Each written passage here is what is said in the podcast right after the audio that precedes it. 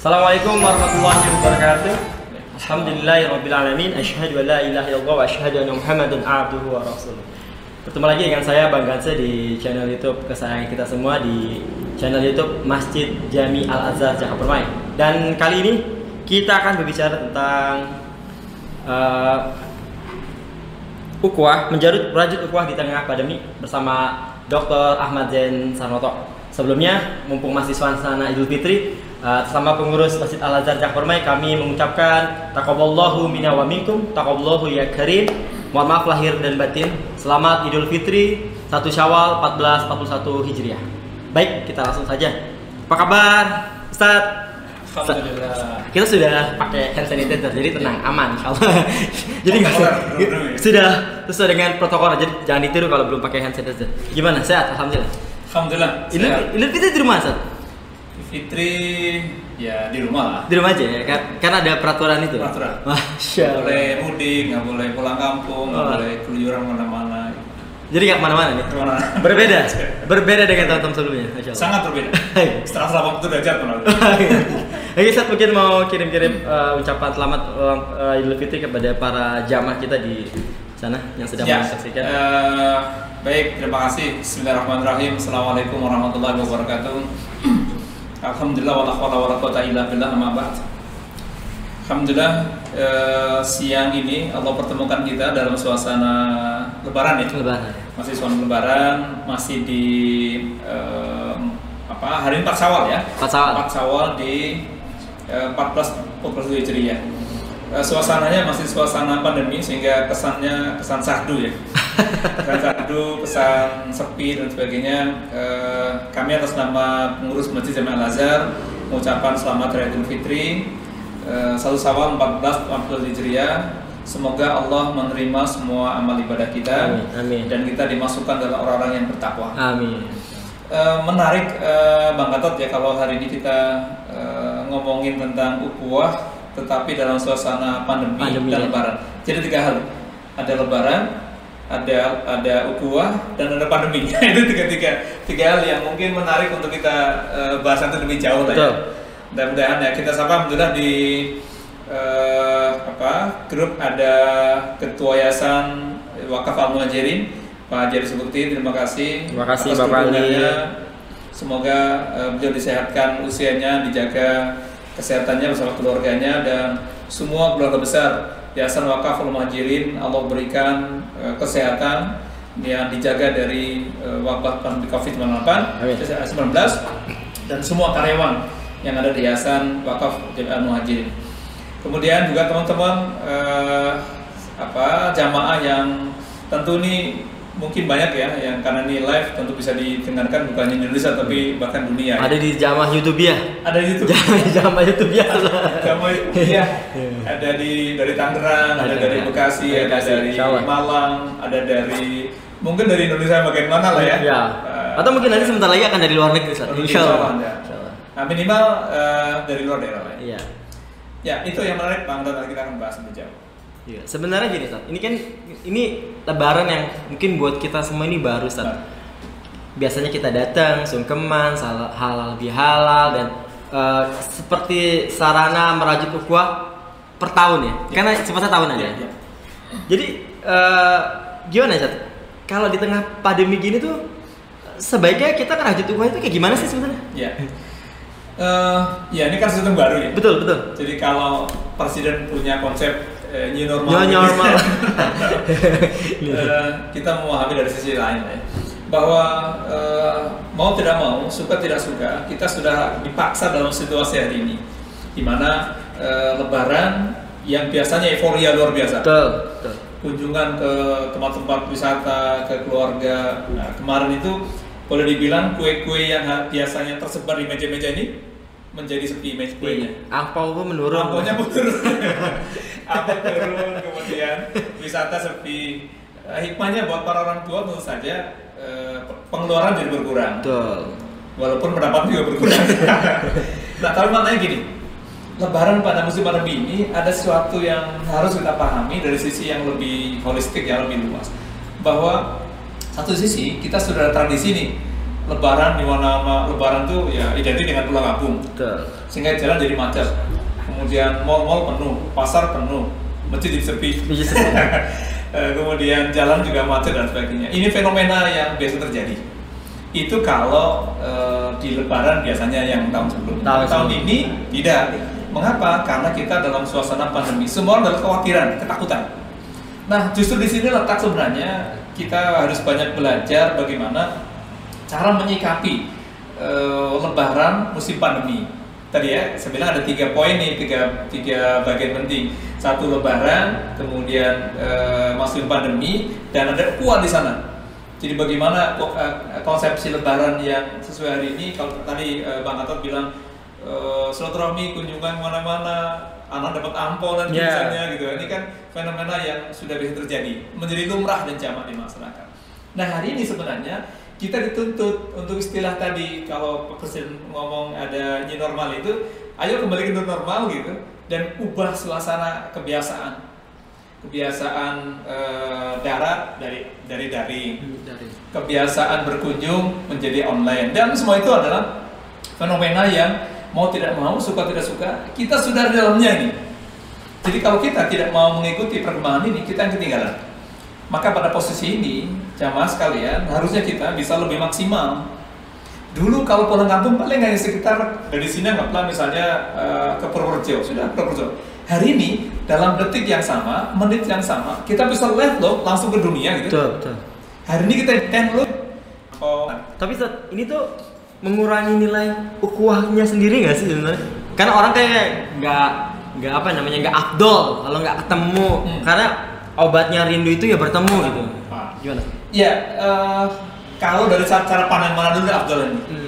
Dari sisi kacamata pandemi. Ini sudah abdul, kacamata pandemi ya. Kenapa? Karena kita dibatasi oleh suasana. Nggak mungkin dong kita terabas, oke lah kita tawakal, udah. Kalau mau mati dah gitu. Nah, itu justru malah bukan mati sahid tapi mati sakit malah gitu. Itu menantangin.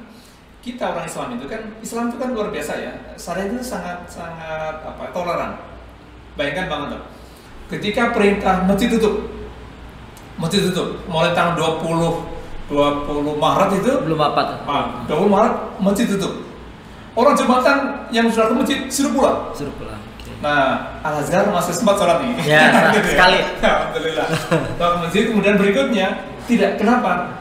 Satu, ini semua semata-mata untuk taat pada aturan pemerintah, kemudian fatwa majelis ulama dalam mengatasi penyebaran pandemi. Di situ letak sebenarnya toleransinya syariat Islam. Nah maka tadi kalau lihat dari Lebaran dari sisi kacamata ukuah perspektif musim pandemi, maka online seperti ini sudah maksimal. Kenapa? Karena kita dibatasi oleh ruang dan waktu, oleh suasana, Pak Mas Gatot, Bang Gatot ya. Makanya kita orang Islam kan harus pandai-pandai melihat, menciptakan suasana.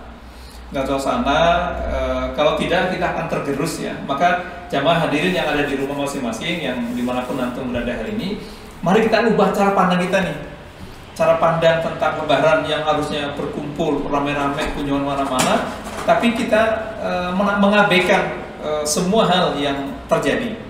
Nah hari justru malah kita sedang belajar bagaimana sebenarnya Islam itu akan identik bahwa Islam itu tidak kaku pada perubahan. Oke, Islam itu tidak kaku pada perubahan. Betul. Selama itu tidak melanggar konsep syariat ya. Oke. Nah, tapi Islam itu tadi misalnya sholat Jumat itu ya biasa wajib, oh jadi diganti sholat zuhur. Ada alasannya.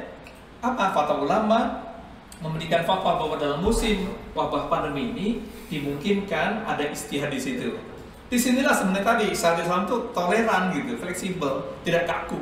Coba kalau seorang Islam yang mau pokoknya sholat spontan karena wajib itu udah hadis 3 kali berturut-turut tidak sholat Jumat itu kafir berarti kafir deh. Saya udah 6 kali berarti saya double kafir.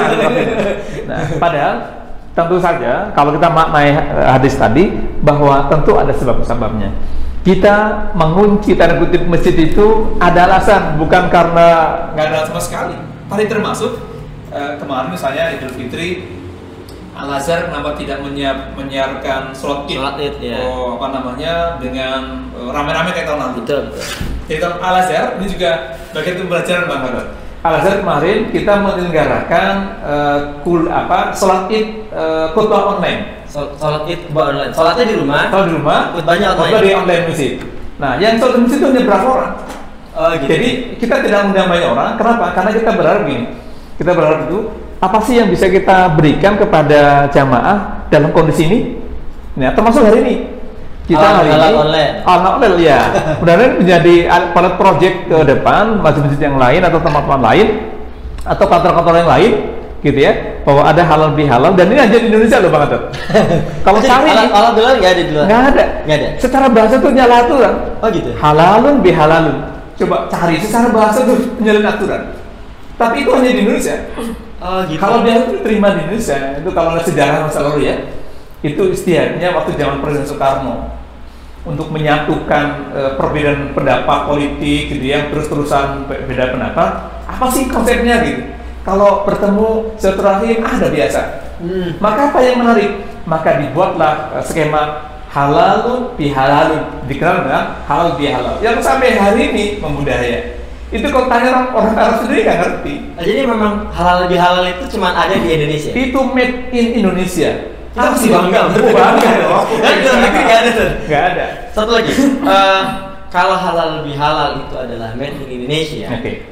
Kalau maaf-maafan sendiri, San, ini kan jadi budaya juga, setiap lebaran khawatir orang tuh begitu punya salah menjelang bulan Ramadan, enak dulu deh, nunggu sampai Ramadan, nunggu sampai Ramadan selesai, nanti pas lebaran apa gitu? Ini yang salah sebenarnya, yang salahnya itu seolah-olah, jadi kalau buat salah tuh nanti nunggu lebaran baru minta maaf, ya salah, karena ada satu dalil dalam Quran, surat Al-Imran, ayat 134, wal afina minas, dan mereka selalu maafkan orang lain.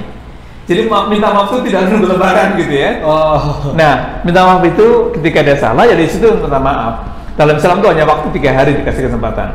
Jadi nggak 1 bulan. Oh, nggak 1 bulan. Kadang ada yang bertahun-tahun apa dia ngumpulin energi untuk memaafkan sampai akhirnya datang. Maka gini, ada dalam Quran ya di surat Al-Hujurat ayat 10 bahwa orang Islam itu bersaudara. Maka faslihu, satukan mereka, damaikan mereka agar engkau beruntung gitu. Jadi kalau nanti kita ingin dapat beruntung, lalu dapat keberkahan, dapat rahmat itu, satu harus bertakwa, kedua mendamaikan orang yang berselisih. Artinya kalau nanti nunggu minta maaf nunggu lebaran, ini tradisi yang salah. Hanya kebetulan momen banget toh. Okay, momennya gini, momen itu kalau lebaran orang pada pulang kampung, berkumpul. Yeah. Yang datang dari luar negeri, dari Malaysia berkumpul, pulang kampung, mudik lah gitu ya, mudik, kemudian kumpul, disitulah momen ketemu bareng sebenarnya. Nah momen ini kemudian menjadi budaya. Nah budaya ini kemudian menjadi tradisi di masyarakat bahwa seolah-olah kalau lebaran itu ya tempatnya minta maaf, padahal sebenarnya tidak gitu, tidak harus maksud saya gitu, kan sangat nggak ironis, sangat ironis misalnya bulan Januari bikin salah. Lebaran bulan Mei, tunggu dulu. Mei kan kalau bulan Mei apa Januari bikin salah, bulan Februari meninggal. Belum minta maaf misalnya. Nah, Masya Allah. Jadi tidak ada. Nah ini sekali lagi ini tradisi yang ada di masyarakat, tetapi tradisi ini dalilnya karena momentum. Ya? Momentum. Jadi dalilnya bukan karena hadis atau dalam Quran tidak ada dalilnya. Dalilnya adalah momen. Jadi sebenarnya minta maaf itu ya nggak boleh lebih dari 3 hari ya? Iya, dan nggak boleh nunggu lebaran gitu loh. Tapi ya kadang mungkin karena kebiasaan orang Indonesia kali ya, jadi nanti aja dia minta maaf lebaran gitu. Jadi gini Sat, ya. Jadi seberapa penting ya sih sebenarnya ukhuwah itu sampai tadi kita harus, kalau tadi Ustaz bilang di awal kita merajut ukhuwah di tengah pandemi dan ini lagi masa-masanya Idul Fitri ya, apa ini jangan penting banget itu merajut ukhuwah gitu ya. Gini ya, saya ingin coba menggarisbawahi bahwa ukhuwah ini kita coba lihat dari 2 perspektif saja. Masih banyak contohnya. Satu dari perspektif agama, satu lagi dari perspektif psikologi. Nah, dari perspektif cara pandang agama tentang ukhuwah ini adalah kewajiban karena dalilnya Quran banyak ayatnya. Tadi salah satunya adalah dalam Quran surat Al-Hujurat ayat ke-10 bahwa kita ini bersaudara gitu, yang harus merajuk ukhuwah dimanapun dan kapanpun. Ini perintah. Ya, jadi dari sisi agama, ukhuwah itu adalah perintah. Terlebih di saat pandemi ini, bayangkan hari ini kan semua dalam kondisi terbatas ya. Sosial dibatasi, pekerjaan dibatasi, sekolah dibatasi, semua dibatasi dari rumah. Nah, dalam kondisi seperti ini, kalau kita tidak kemudian mencari solusi, membuka peluang dengan media yang ada, kemudian menyambangi sahabat-sahabat kita, saudara kita, ini akan menjadi beban psikis yang berat. Maka dari sisi agama, ukhuwah itu adalah wajib, menjaga adalah wajib. Dari sisi psikologi menarik banget. Dari psikologi ini ada analogi yang menarik begini. Kalau di Arab Saudi itu ada Kementerian Bagian Kebahagiaan. Oke. Nah, kebahagiaan di Arab Saudi. Ini menterinya khusus bagian kebahagiaan gitu. Oh gitu. Nah, yang menarik di Inggris itu ada Menteri Bagian Kesepian. Ngurusin kesepian. Nah, buat nyala-nyala jomblo dan pasir miskin gitu. Jangan jomblo, yang kesepian gitu. Itu disasar mereka supaya tidak kesepian. Jadi dua menteri ini aja, ini belum ada di Indonesia. Nanti benar Pak Jokowi mendengar acara kita, kemudian berpikir, oh kalau perlu nih perlu ada menteri kebahagiaan dan kesepian, mengulangi kesepian dan kebahagiaan. Nah, kalau di Inggris yang menarik itu sejak Januari 2018 mereka bikin. Kalau Saudi sudah lama. Apa yang menarik dari dua negara ini? Mereka melihat betul bahwa orang bahagia itu perlu diciptakan. Orang sepi itu perlu ditolong. Jadi kalau sepi itu tadi kita dalam kondisi sepi di lockdown, kerja di rumah, sekolah di rumah, belajar di rumah, apapun di rumah, ini kan muncul bosan. Bosan muncul, jadi sepi. Maka tidak sedikit yang kemudian berharap ketika Ramadan itu ada perubahan. Nah, di Bekasi nih ada angin sorga nih kemarin. Angin sorganya, wali kota menerbitkan keputusan bolehnya sholat Id di beberapa masjid. Oh iya. Ah, ini last minute. Ini angin sorga. Tetapi juga dampaknya juga mengkhawatirkan. Iya. Kita sama-sama tahu. Angin sorganya, Pak, angin sorganya ada peluang, disitulah tempat euforia berkumpul bersama, merayakan kemenangan gitu, bersilaturahmi. Tetapi dari sisi lain ini mengkhawatirkan karena kita belum zona aman semua nih gitu. Oke. Nah, maka kemudian muncullah statement ada di berita online misalnya ada satu keluarga yang terpapar COVID setelah Id di masjid. Nah, ini perlu saya luruskan ya, jamaah. Saya juga hari ini menulis di dua media. Saya menulis di Komasiana dan menulis di Koran Bekasi. Saya menulis tentang protes saya terhadap media yang memberitakan tanpa tabayun. Jadi saya menulis judulnya kalau di Komasiana judulnya Idul Fitri di Masjid Masa Pandemi. Kalau di Koran Bekasi temanya tentang jangan fitnah masjid kami. Oke.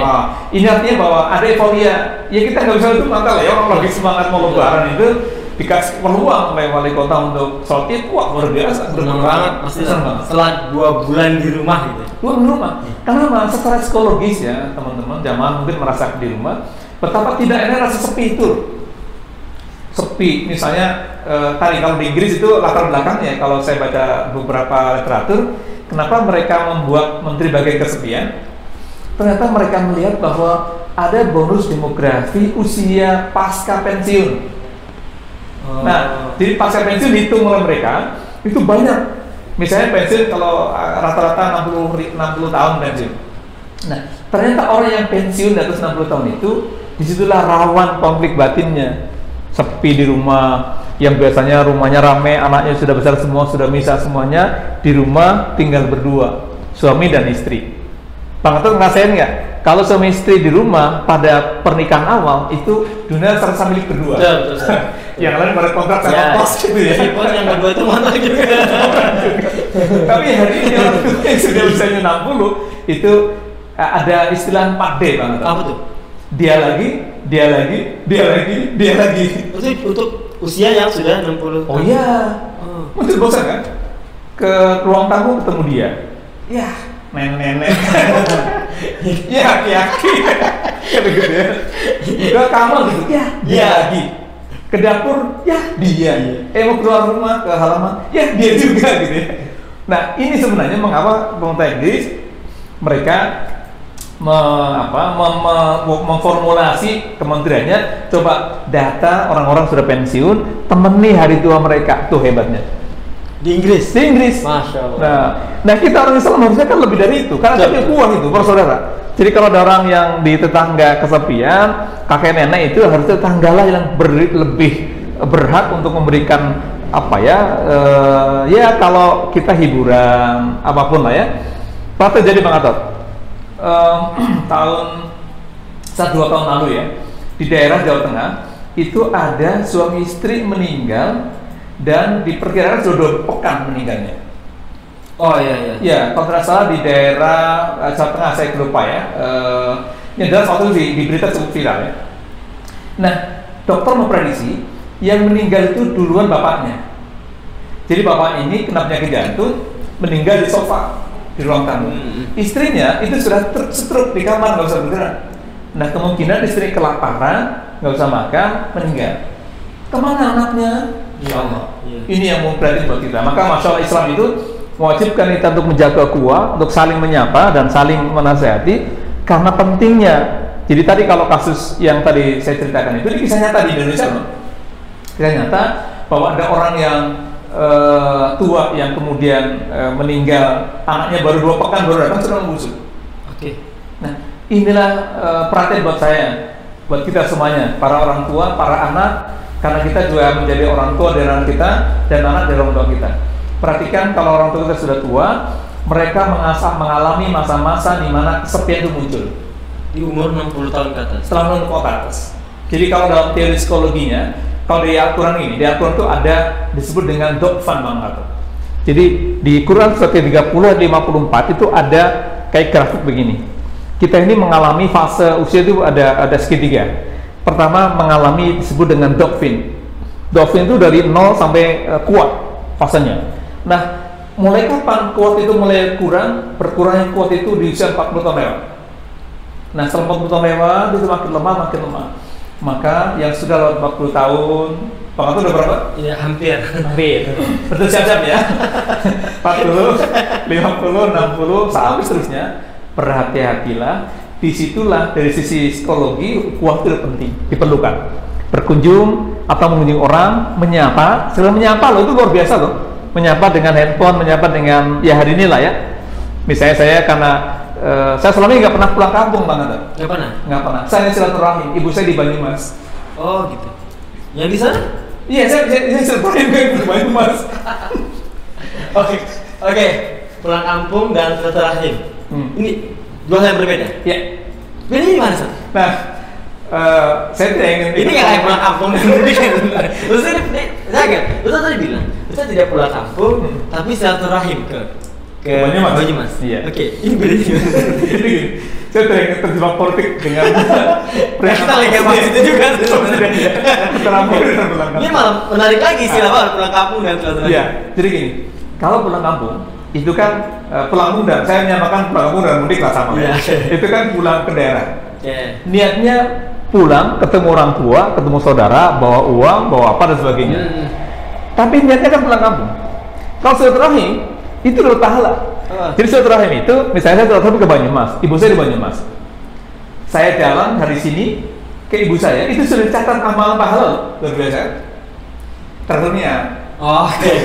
Jadi kalau niat hanya mudik saja, maka saya sering sampaikan ini ke teman-temannya. Jadi kalau mau niat pulang kampung itu niat luruskan niat dalam rangka silaturahim. Oke. Berarti kalau tanya mau kemana pulang kampung nggak sih silaturahim? Paling dapat itu pahalanya. Semua mengembalikan niat Islam. Betul. Oh gitu. Niat dan ini yang penting ya karena Islam itu kan Rasul saya sudah memberikan warning innamal a'malu binniyat. Oke. Jadi segala satu dari niatnya. Maka termasuk hari ini kita mengadakan halal online itu Alfanus ini juga dalam rangka satu kita mencari solusi bahwa hari ini kita tahu bahwa dampak dari pandemi ini ke psikologisnya sangat kental. Iya. Jadi gini kalau tadi saya sempat ditanya oleh salah tokoh ya di daerah Sumatera itu tentang bagaimana konsep new social dalam perspektif Islam dan psikologi. Kalau saya itu sederhana. Bahwa tatanan dunia baru yang akan muncul ke depan itu adalah dunia orang-orang yang satu memiliki motivasi tinggi, optimis. Kedua, dia orang yang bisa berinteraksi dengan perkembangan. Yang ketiga, orang yang memiliki gaya hidup bersih, gaya hidup sehat. Okay. Dan 3 ini semua dalam Islam. Diatur ya, Sir? Iya, misalnya gini. Pertama, optimis berhidup. Optimis berhidup itu misalnya ada satu ayat perintah kita untuk mempersiapkan diri di surat ke-59 ayat ke-18. Ayat ini sering kita dengar nih Bang Gatot kalau Jumatan nih. Jadi ayat ini sering dibaca oleh para khotib ya. Kalau Bang Gatot pernah khotib, jadi khotib belum? Alhamdulillah belum. Ini belum layak. Oh, sudah layak. Kan sudah sunat kan? Sudah balik. Jadi ayat ini sering dibaca. Ya jana manu wal tanzur nafsu ma qaddamat lihat.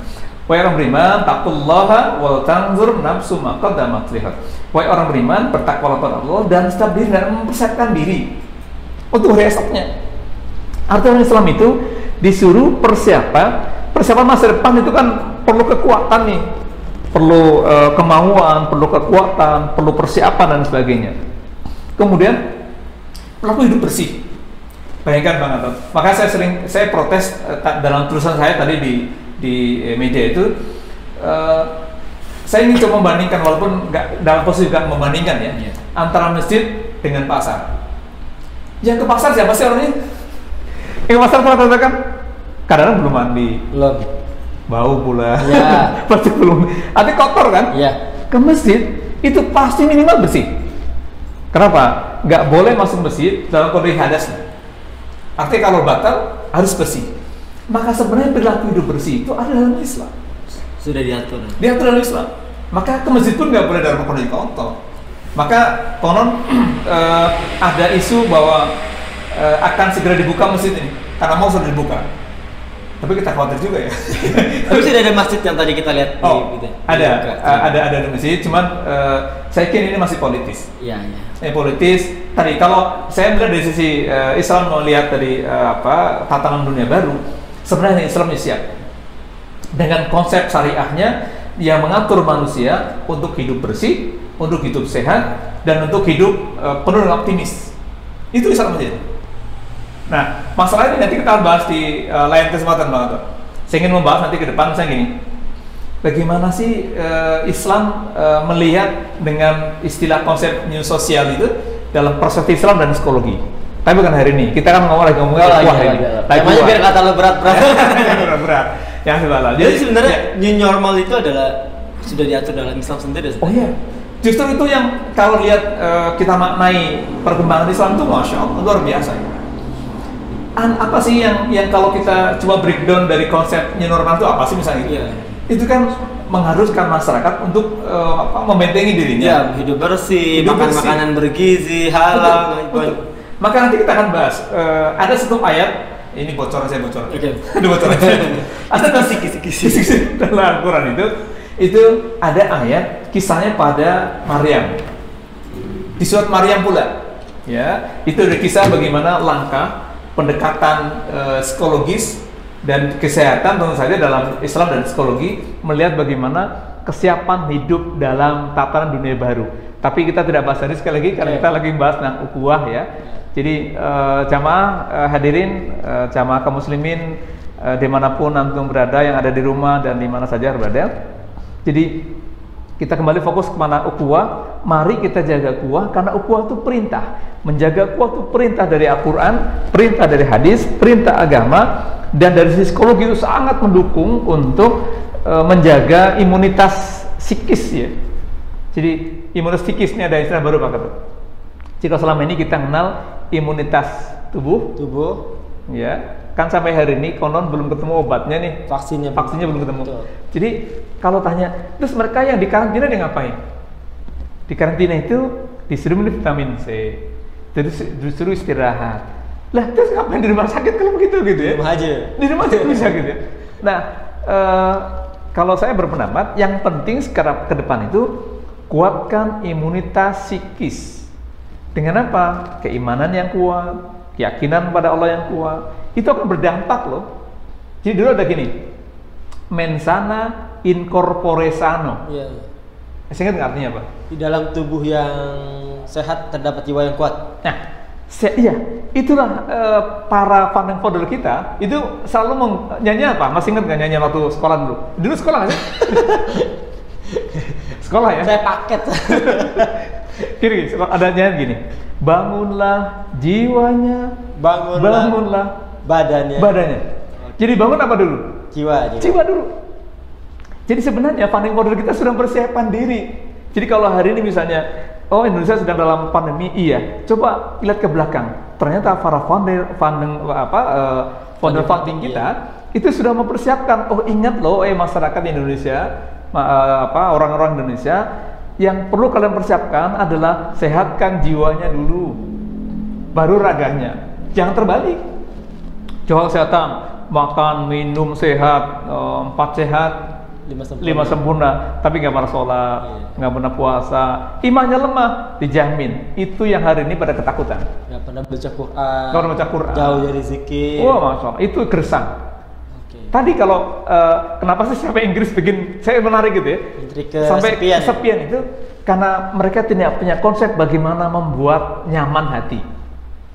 Karena ada 7 item sebenarnya yang berpengaruh pada perasaan banget. Tapi saya kira tidak kita bahas hari ini. Bukan ya, kita lah Iya. Ini menarik sebenarnya. Menarik, imunitas psikis dan imunitas tubuh dua hal yang berbeda. Ya. Jadi kita butuh juga selain imunitas tubuh adalah imunitas psikis yang sebenarnya sebagai seorang muslim kita sudah menjalani sehari-hari. Ya. Mulai rutinitas sholat, baca Quran dan zikir dan lain-lain. Ya. Tapi satu lagi sebenarnya ini karena temanya masih halal bihalal ya dan merajut ukhuwah di tengah pandemi. Pertanyaan yang sebenarnya tadi Ustadz ngomong silaturahmi jadi saya menarik. Sebenarnya saya pengen tahu sih bedanya silaturahmi dan silaturahmi itu apa sih? Ini kan orang mau kemana mau silaturahmi, mau silaturahim. Ini dua hal. Rahim itu. Saya nggak belajar bahasa orang Indonesia. Nah. Saya dulu pernah punya guru di UNJ, sekarang sudah meninggal ya, almarhum Profesor Bio Saleh. Semoga Allah mengampuni dosa beliau. Itu beliau adalah dosen bidang bahasa Indonesia yang masuk jadi profesor karena bahasa Indonesia. Sederhana, kalimat elips yang beliau temukan. Nah, beliau pernah berkata gini, bahasa Indonesia itu hampir 50% itu serapan bahasa asing. Bahasa asing. Dan termasuk bahasa Arab. Dakwah, masyarakat, iklan, apalagi adil, itu kan serapan dari bahasa Arab diserap menjadi bahasa Indonesia, termasuk tadi akhirnya silaturahim karena lidah kita itu lebih memudahkan mi daripada him gitu ya, maka kemudian silaturahim diganti menjadi silaturahmi, maka silaturahmi antar warga, kata ini kemudian menjadi baku di bahasa Indonesia. Nah kalau rahim tadi silaturahim itu dari bahasa Arab. Jadi beda dari dua bahasa, tapi dari sisi makna sebenarnya sama bahwa sama-sama menjalin ukhuwah. Tapi karena sudah masuk dalam bahasa Indonesia, maka penggunaan kalimat ini itu digunakan bukan hanya orang Islam saja, tapi juga oleh dulur Islam. Kenapa? Karena sudah menjadi bahasa baku Indonesia. Nah, kalau silaturahim itu kan khusus hanya orang Islam. Dan sebenarnya silaturahim itu perbedaannya karena dia yang satu rahim sebenarnya. Jadi kalau misalnya Pak Gatot silaturahim kemana? Ke rumah Pak Yono. Padahal bukan caranya, nggak masuk. Yang silaturahim itu adalah silaturahim menyambung yang hubungan darah, kakek, nenek dari bapak kita dan sebagai urus karena itu yang masih satu jalur nasi jenazah. Oh, nasi jenazah. Nah itu yang silaturahim itu. Itu silaturahim. Nah kemudian tadi di memudahkan bahasa. Tadi sholat juga halal bihalal juga di Indonesia kan ya, jadi bahasa itu. Kemudian dikenal dengan istilah silaturahim. Jadi silaturahmi ya. Jadi kalau silaturahim itu sebenarnya menyambung persaudaraan sesama saudara satu nasab. Jadi saya punya bapak, punya ibu. Ibu saya punya bapak, punya ibu. Kakek saya punya bapak, punya ibu. Nah itu kan satu jalur tuh. Walaupun ada alasan gini. Kita kan juga senasab dan Nabi Adam. Iya, tetapi nasabnya yang masih bisa berdekatan lah, betul sopan Nabi Adam. Tapi ini perbedaan ya di kalangan para ahli, para ulama. Nah, di Indonesia kemudian diterimalah istilah silaturahim. Silaturahim untuk umum ya, Ustaz. Kalau lagi Ustaz silaturahim ke rumah ibu di Banyumas. Oh iya, itu pas. Karena ibu saya di Banyumas gitu kan. Silaturahim Banyumas. Oke. Oke, bagi para jamaah Masjid Al-Azhar yang ingin bertanya ataupun ingin sharing bisa langsung chat aja di grup Zoom-nya atau di YouTube-nya. Nanti insya Allah setiap pertanyaan atau sharingnya akan dibacakan oleh saya dan nanti akan dijawab oleh Ustadz Ahmad Zain Sarnoto. Oke, Ustadz, kita lanjut lagi ya, Ustadz ya. Ini menarik sebenarnya. Tadi kalau Ustadz sudah bilang tadi ada bedanya silaturahmi, kemudian halal bihalal, versi Indonesia. Ini versi Indonesia karena di Saudi tidak ada. Oke, ini yang saya tanya ini. Belum lama saya dapat broadcast insight terkait ini. hukum meminta angpau, Ustaz. Ini kan ternyata di broadcast itu bahwa orang yang meminta angpau itu nanti dikategorikan sebagai pengemis gitu. Selainnya anak-anak, Ustaz. Apa ini juga berlaku untuk anak-anak tuh? Maksud namanya sebenarnya kan hal yang umum lah ya, namanya juga anak-anak, om, angpau om, THR, THR gitu. Iya.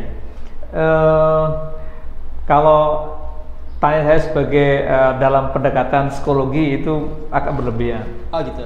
Berlebihan gini, kita tidak bicara hukum dulu ya sebelum bicaranya. Ini kan tadi kita dalam suasana lebaran dan suasana kebiasaan. Okay, okay. Jadi habit lah, jadi kebiasaan. Jadi angpau itu sebenarnya juga bukan dari bahasa kita. Okay. Itu dari bahasa Cina. Yang ketika mereka sedang Imlek itu, mereka membagi uang, itu namanya angpau. Nah, kemudian sekali lagi, ini juga ditarik menjadi tradisi di Indonesia. Sebenarnya ini tidak ada kaitannya dengan fikih. Ya, kalau dari sisi hukum lah ya, karena yang diminta itu minta ke orang tuanya, itu dalam rangka suasana tadi. Kita membahasnya dalam suasana ya, momentumnya. Momentum. Kalau misalnya anak minta ke orang tua itu bukan berarti tadi saya kurang sepaham ya kalau itu dikategorikan mengemis, minta sama seperti mengemis. Sekali lagi saya tidak bicara masalah kaidah hukumnya ya. Tapi saya lihat dari sisi sosial kemasyarakatan, dampak psikologisnya.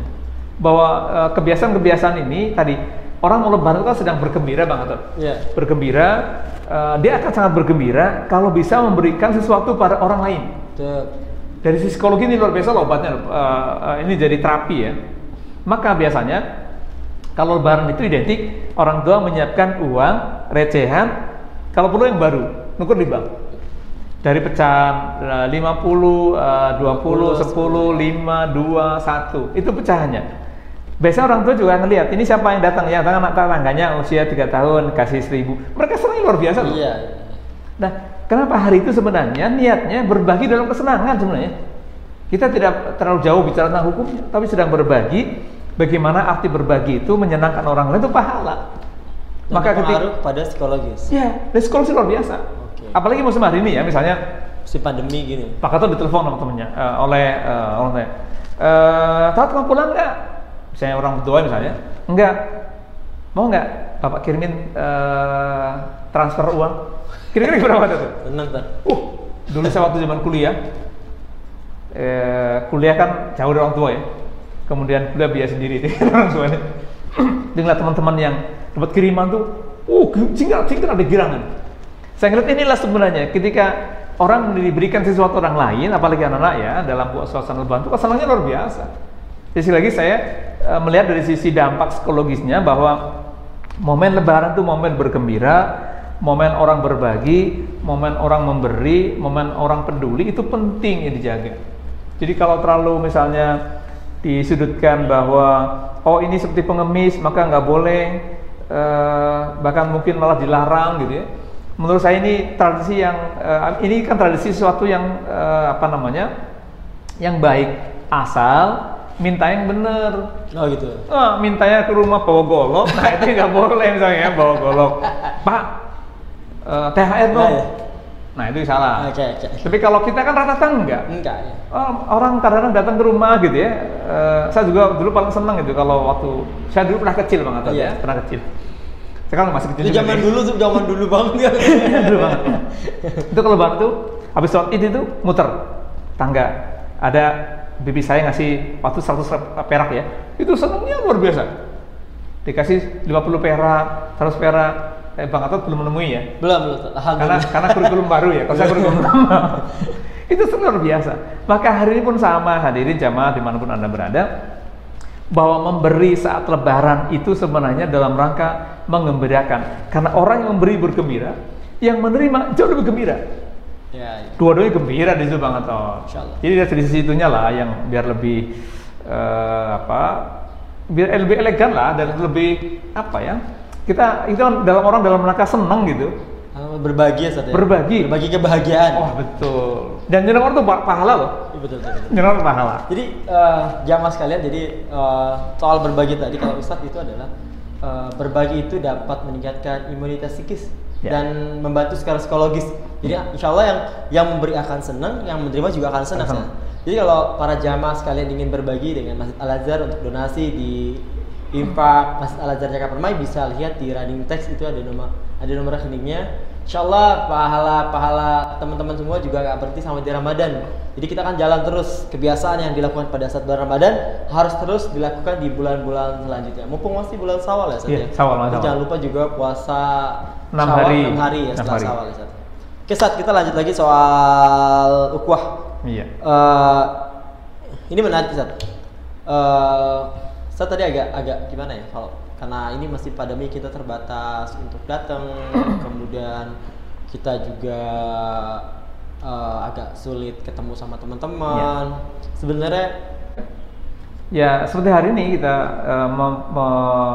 inisiasi misalnya untuk bersilaturahim ya, nanti berharap kita saling sapa ya jamaah yang ada di rumah, saling sapa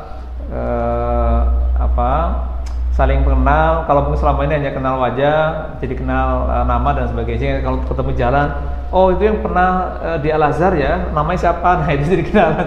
Nah jadi selama itu sebenarnya tadi fleksibel ikut perkembangan zaman. Hari ini kita dalam kondisi pandemi ini ya manfaatkan media dengan baik banget. Jadi berkunjung ke rumah orang tua, ke sahabat ya, dengan media yang ada. Dengan WA juga bisa, video call murah ya, selama ada paketnya, gitu, punya paket. Itu semuanya, ini semua teknologi itu kan sebenarnya teknologi itu bisa dua mata sisi ya, sisi pisau yang tajam. Satu bisa tajam, bisa mengiris hal yang negatif, tapi juga positif. Negatifnya itu kalau manfaatnya tidak benar. Positifnya kita hari ini bisa berkunjung ke sahabat-sahabat kita yang jauh. Kalau barang biasa itu dari satu titik ke titik lainnya itu butuh waktu lama. Yeah. Hari ini loh, Bang Gatse rasain aja. Dari Bekasi mau ke Surabaya, hari ini nggak perlu jalan. Video call bisa langsung dikomunikasi. Pada titik yang sama, undang temennya di Sidoarjo misalnya. Undang yang ada di Makassar, undang yang ada di Tangerang, undang yang ada di Bali. Bisa kan? Yeah. Ini menarik. Ini kisah nyatanya. Saya pikir gini. Dulu zaman sebelum ada pandemi, orang itu mau ketemu kayak malas banget. Betul. Udah ada badan sehat, kendaraan ada, waktu sebenarnya juga luang, tapi mau ketemu kayaknya susah banget. Ya. Begitu ada pandemi, tiba-tiba orang kangen, tiba-tiba pengen ketemu, pengen ngumpul. Sebenarnya memang gejala pengaruh pada psikologi ya. Iya pasti. Jadi gini, sama halnya kemarin gitu. Ketika masjid tutup, orang protes. Ini enggak apa sih, gimana sih masa orang Islam suruh nggak sholat di masjid? Padahal kita tahu ya, kita nggak masjid itu karena ngikutin aturan pemerintah dan fatwa ulama. Biasanya yang paling baik teriak itu justru yang nggak ke masjid, gitu ya, atau yang jarang ke masjid. Oh, iya. Sama halnya misalnya gini, yang kalau lebaran biasanya Bang Gatse, kalau yang paling ramai itu kalau lebaran di ujung-ujung Ramadan itu menjelang hari akhir Ramadan itu kan. Masjid pasti ada kemajuan biasanya. Jamaah makin maju nih. Kenapa? Yang ramai mall, terminal, bandara, pasar. Nah, mereka itu euforianya di pasar-pasar, di mall-mall. Untuk apa? Nanti mau lebaran. Tapi tadi giliran hari hanya males, capek gitu ya.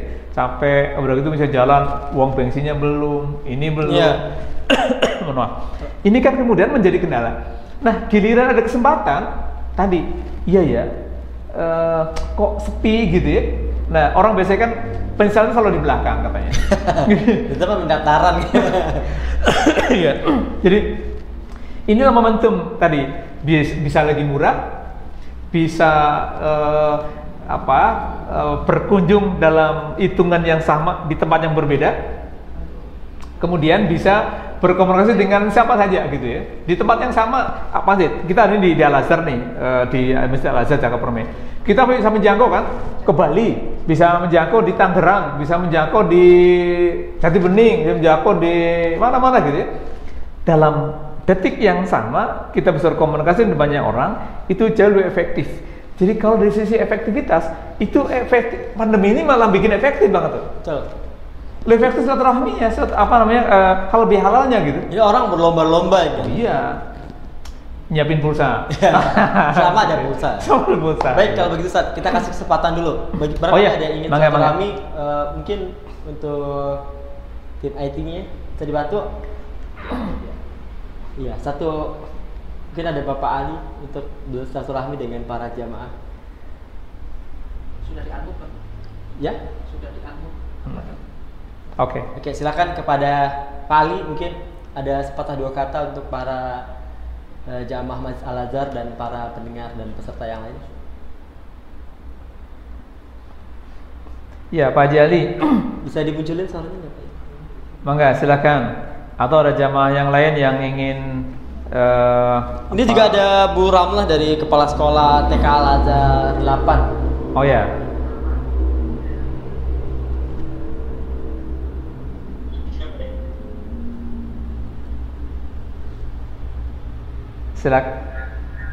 Ya, silakan Pak Ali.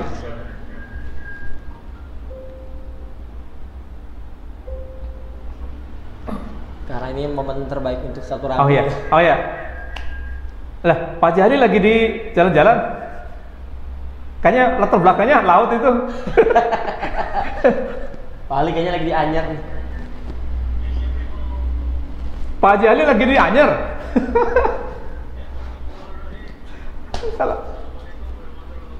Waalaikumsalam warahmatullahi wabarakatuh.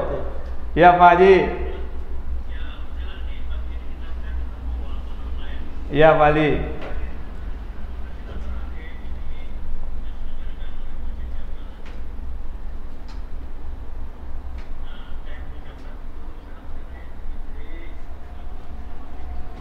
Sama-sama.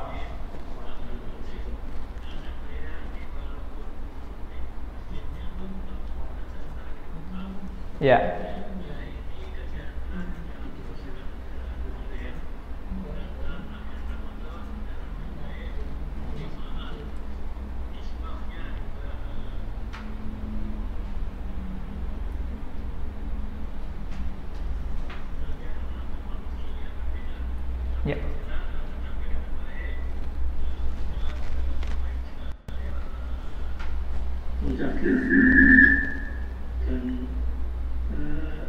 Dananya atau nisbahnya ke Masjid Jami Al-Azhar. Padahal dilakukannya dengan online ini yang luar biasa. Sekarang ini semua orang kelihatannya sudah terbiasa dengan transaksi online. Iya. Sehingga masjid juga bisa terus menerima nisbah. Dan kabarnya sudah disalurkan semuanya. Jadi pertama dari pemohon ya, para dari remaja ya, mengajukan permohonan dari sekitar Jabodetabek, kemudian warga sekitar ya, sekitar masjid dan sekitar karyawan ya, ya. Sekitar karyawan yang ada di masing-masing. Jadi jangan kebanyakan atau sampai semuanya tidak ada yang mudik, jadi ya.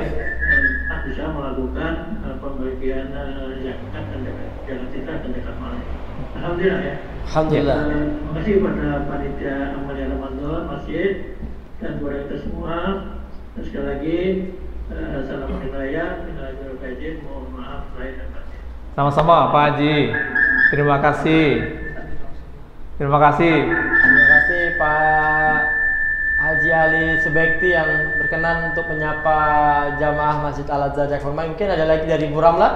Bu Ramlah dari Kepala Sekolah TK Al-Azhar 8 ingin menyapa juga. Silakan Bu Ramlah.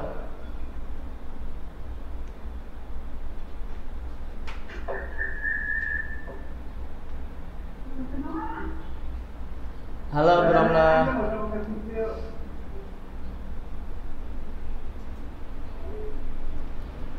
Ada yang ingin bertanya juga mungkin atau ada yang ingin bertanya?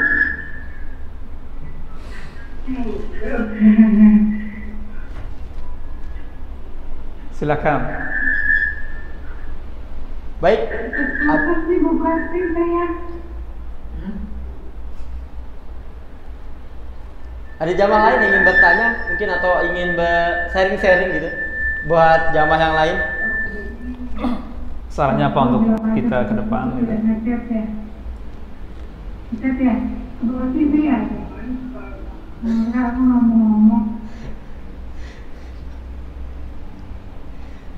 Halo, Bu Ramlah. Jelas. Jelas, jelas.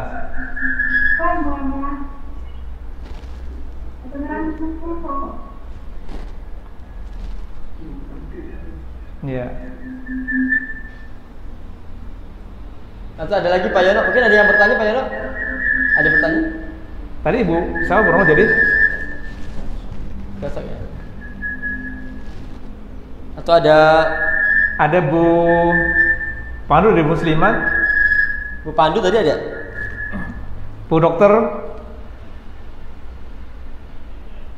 Karena ini waktu yang baik untuk bersilaturahmi, jadi kami persilakan para jamaah Masjid Al-Azhar yang hadir di kajian Zoom ini ataupun yang di YouTube, silakan yang ingin bertanya ataupun ingin sharing-sharing terkait silaturahim. Atau ada Pak? Ada siapa aja Pak? Atau ada yang mau bertanya di jamaah? Ada ingin bertanya kepada Ustaz Ahmad Zain Sarnoto? Kita masih menunggu. Oke, baik. Sepertinya belum ada yang bertanya dan ada kendala teknis juga. Mungkin Ustaz, kita masih tertarik untuk membahas soal ukhuwah ya Ustaz, dan silaturahim di pasca di masa pandemi itu ya Ustaz.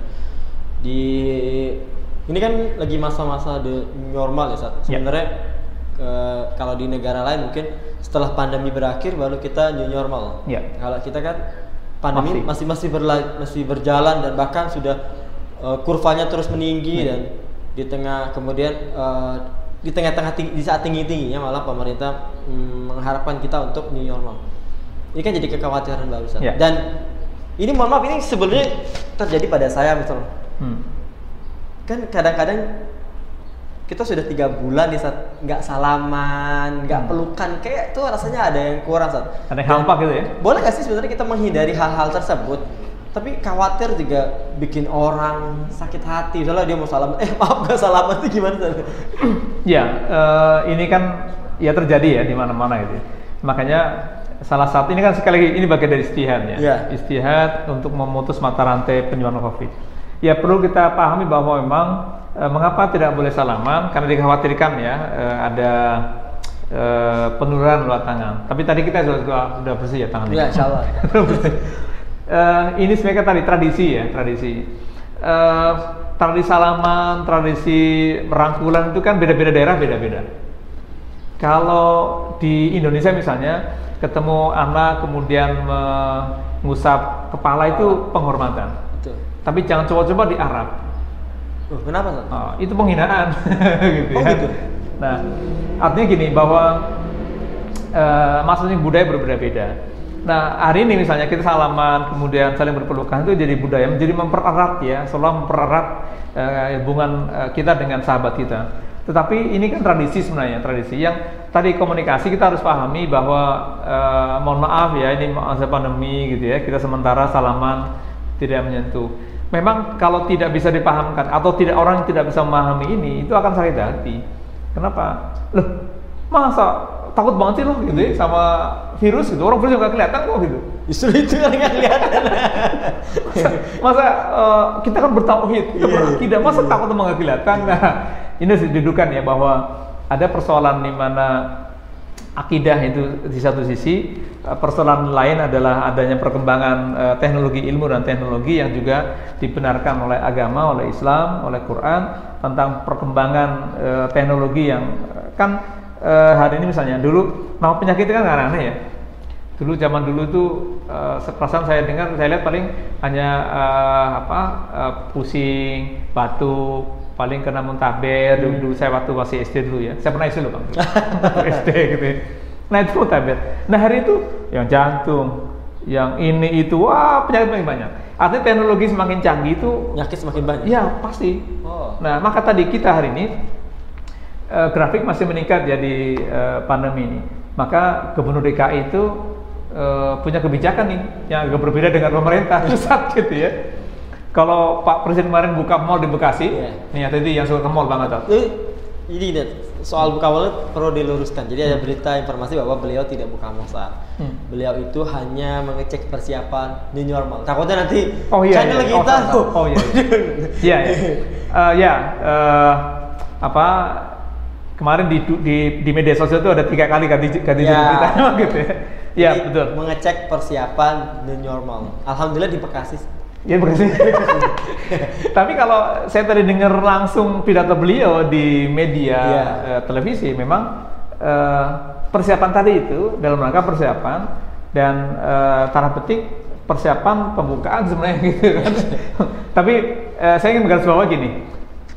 Gubernur DKI itu bikin kebijakan. Maksud DKI harus punya SI apa? TM ya? Iya, KM kalau KM ya. Surat izin keluar masuk. OKR, SIKL, SIKM, KM ya, apalah itu. Jangan jadi saya termasuk ke kampus nggak bisa sih bukan di Jakarta. Ya nggak tahu, karena ada beberapa titik ya yang nggak. Jadi ya, katanya itu untuk yang pulang kampung sebenarnya ya. Atau kalau saya nggak pulang kampung lah ya. Artinya kalau saya mau ke kampus dari Bekasi ke Jakarta, jangan-jangan harus pakai surat itu. Nah, gitu. Padahal saya nggak kemana-mana. Nah saya ingin bahas begini. Kita masih dalam masa pandemi, memang ada dilematis Bang Anto. Satu sisi secara ekonomi kita sangat membutuhkan, secara politik juga perlu ada kebijakan, tetapi real hari ini penyakit ini masih menjadi wabah ya, masih menyebar dan grafik masih naik. Nah kita khawatir persiapan untuk pembukaan pasar dan mal itu tidak diimbangi dengan data yang valid bahwa sebenarnya kita sudah dalam posisi normal loh gitu. Nah, karena Pak tadi saya garis bawahi bahwa tekanan psikis itu akan berpengaruh besar kepada kesehatan fisiknya. Oke. Kan kalau informasi misalnya, oh ya Allah hari ini masih banyak orang yang kena, kemudian jangan-jangan saya kena, jangan-jangan saya mati. Nah itu yang makin takut tuh. Turunnya rasa imunitas tubuh itu, imunitas iman itu, yakin jiwanya itu berpengaruh pada imunitas tubuhnya. Menjadi rapuh, mudah sakit. Jadi sebenarnya apa sih yang perlu dipersiapkan dalam merajut uku, ada syarat kondisi psikolog ya saat kan ini? Ya. Gimana sih? Ya, yang penting gini. Satu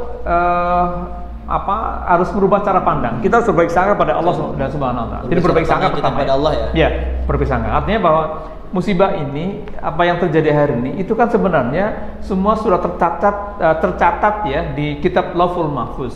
Misalnya di Al-Quran surat 57 ayat 22 bahwa semua musibah itu sudah tercatat di Lauhul Mahfuz sebelum kita lahir. Jadi sebelum kita ada ini sudah ada nih catatannya di sana tuh. Mau ngapain, ketemu dengan siapa, nanti ada apa yang dilakukan, termasuk ada musibah hari ini. Itu semua sudah bagian dari skenario Allah. Maka marilah berpikir positif. Jadi mindset kita yang pertama adalah percaya dengan ketetapan Allah. Betul. Bagi positive thinking. Ya? Betul. Positive thinking. Okay. Nah, dari sini sebenarnya akan banyak turunannya. Dalam positive thinking ini akan menurunkan berapa hal. Tadi termasuk kita menjadi siap, menjadi care gitu pada perkembangan. Jadi kita tidak anti perkembangan, tidak anti kepada perubahan yang ada, tapi kita tetap mengikuti. Jadi kalau sudah berbaik sangka kepada Allah, maka langkah keduanya adalah perbaiki diri. Perbaiki diri. Artinya apa? Kalau kebiasaan kita selama ini mungkin jarang mandi. Jarang mandinya untuk saya lagi. Atau misalnya gaya hidup, pola hidupnya kurang sehat lah gitu. Okay. Maka saatnya kita berbenah diri. Jadi satu berbaik sangka kepada Allah, yang kedua adalah perbaiki diri. Perbaiki diri pola hidup, terus termasuk pola komunikasi dengan orang lain. Kalau kemarin-kemarin kita jarang menyapa sahabat, jarang menyapa teman, jarang menyapa orang tua, ini saatnya. Oh iya termasuk ya? Oh iya dong. Oh gitu. Oh iya dong. Menyapa itu kan salah satu terapi terbaik. Oh. Nanti kita akan bahas tentang tepinya ya. Karena bukan hari kita bahas. Karena saya nggak kepikiran. Ternyata memperbaiki pola hidup itu termasuk adalah menyapa. Kan biasanya kalau orang malah sudah baper, udah males banget nyapa. Itu. Jadi ternyata harus dimulai dari ulang lagi. Dan new normal itu termasuk menyapa orang lain juga. Betul. Jadi menyapa orang lain itu bagian dari terapi buat kita, ya terapi psikologis yang sangat efektif loh. Oh. Bang Gatse pernah ke psikolog nggak? Belum sih. Nggak usah ya. Jangan. Kalau ke psikolog itu Itu pasti suruh cerita dulu. Oke. Okay. Coba cerita masalahnya apa. Terus cerita dulu. Kan sekolahnya nggak tahu kamu sakit ini karena ini ya. Nah, kalau kita punya pengalaman nih juga informasi buat jamaah semuanya. Kita di Masjid Al-Azhar itu membuka ruang konsultasi psikologi ya dan agama. Konsultasi psikologi. Nah. Ketemu siapa, Ustaz? Adalah. Kalau kemarin sebelum pandemi itu setiap hari Senin banget. Senin itu dari jam 1 jam 12 lah ya sampai maghrib dan lanjutan habis maghrib karena ada kajian ya. Okay. Habis maghrib ini itu dicatat ya setiap hari Senin dari mulai jam 1 siang, sampai dengan maghrib dan kemudian dijeda dilanjut sampai isya. Nah. Hanya di Masjid Al-Azhar ada konsultasi psikologi dan agama. Psikologi dan agama. Jadi kalau jamaah pengen konsultasi seputar keagamaan dan psikolog silahkan aja langsung. Dan catat, ini gratis. Dan ini gratis. Ingat ya, tidak dipungut bayaran. Kalau ada yang pungut bayaran, silakan laporkan kepada pihak-pihak terkait dari kemasjidan. Lanjut, ini baru dua. Iya, ya. Tadi ya, jadi percaya kepada Allah, perbaiki diri, perbaiki kualitas keimanannya. Oke. Okay. Berbaik sangka kepada Allah, perbaiki diri dan perbaiki keimanan. Jadi 3 poin ini penting ya. Kenapa? Yang ketiga ini sangat-sangat erat kaitannya dengan yang lainnya. Jadi gini, ada satu analogi yang Allah berikan kepada kita, itu analogi pohon banget. Itu saya teliti, masya Allah ya. Saya belum puas penelitian kecil saya tentang pohon. Di Al-Quran surat ke-14, nanti catat ya para sahabat yang jamaahnya di rumah, di surat ke Ibrahim surat ke-14 ayat 24 sampai dengan 27 itu ada analogi pohon. Nah, saya cari, pernah nggak ikut psikotes? Pernah. Oke. Satu perintahnya apa? Suruh gambar pohon. Kemudian nanti biasanya saya bikin cabangnya di pohon yang menjulang, ada buahnya gitu. Nah, bayangkan, itu kan rekomendasi para psikolog ya? Psikologi, bahwa pohon itu ternyata kaitannya dengan kejiwaan orang gitu. Tentang perilaku. Nah, dikasih tahu nggak rahasianya? Kenapa Bang Gatot misalnya waktu itu hasil psikotesnya, gambar pohon, kan yang nanti akan dianalisis gini. Itu gambar pohon apa? Dari mana mulai gambarnya, posisi di mana? Dan tentang pohon itu sudah ada dalam Quran analoginya. Sebenarnya belum pernah terjadi, ada kisih-kisihnya. Kalau pohonnya kemudian dia lebat dan menghasilkan banyak, kemudian ada buahnya berarti dia berbuah dan pohonnya mengakar sejalan kelapa kan lurus. Itu kayak gitu kan. Iya. Itu sedikit ya. Tapi saya juga tidak ingin bocorkan itu karena saya. Itu rasanya deh. Tipe yang lamar kerjaannya bocoran itu. Tapi saya cuma gini, bahwa ada analogi dalam Quran. Ayatnya gini, di surat Ibrahim surat ke-14 ayat 24 sampai dengan 26. Allah berfirman, auzubillahi minasyaitonir rajim. Alam taru kaifa daraballahu masalan kalimatan thayyibah kasyajarin thayyibah. Bayangkan, jadi apakah kalian berpikir dan merenung bagaimana Allah membuat perumpamaan kalimat yang baik seperti pohon yang baik. Syajar thayyibah. Nah, pohon yang baik itu apa? Asluha sabit wa faruhu fis sama. Pohon yang baik itu pohonnya yang menancap akarnya ke dalam bumi dan dananya menjulang ke langit. Tuti kulaha, dan pohon itu berbuah. Jadi kalau tadi Bang Gatse sering gambar, dulu masa-masa politik masa lalu, gambarnya perintah gambar pohon yang kuat, yang rindang. Jadi gambar pohon apa? Beringin. Beringin, itu kan. Tapi sih pohon mangga biasanya. Padahal beringin nggak ada buahnya.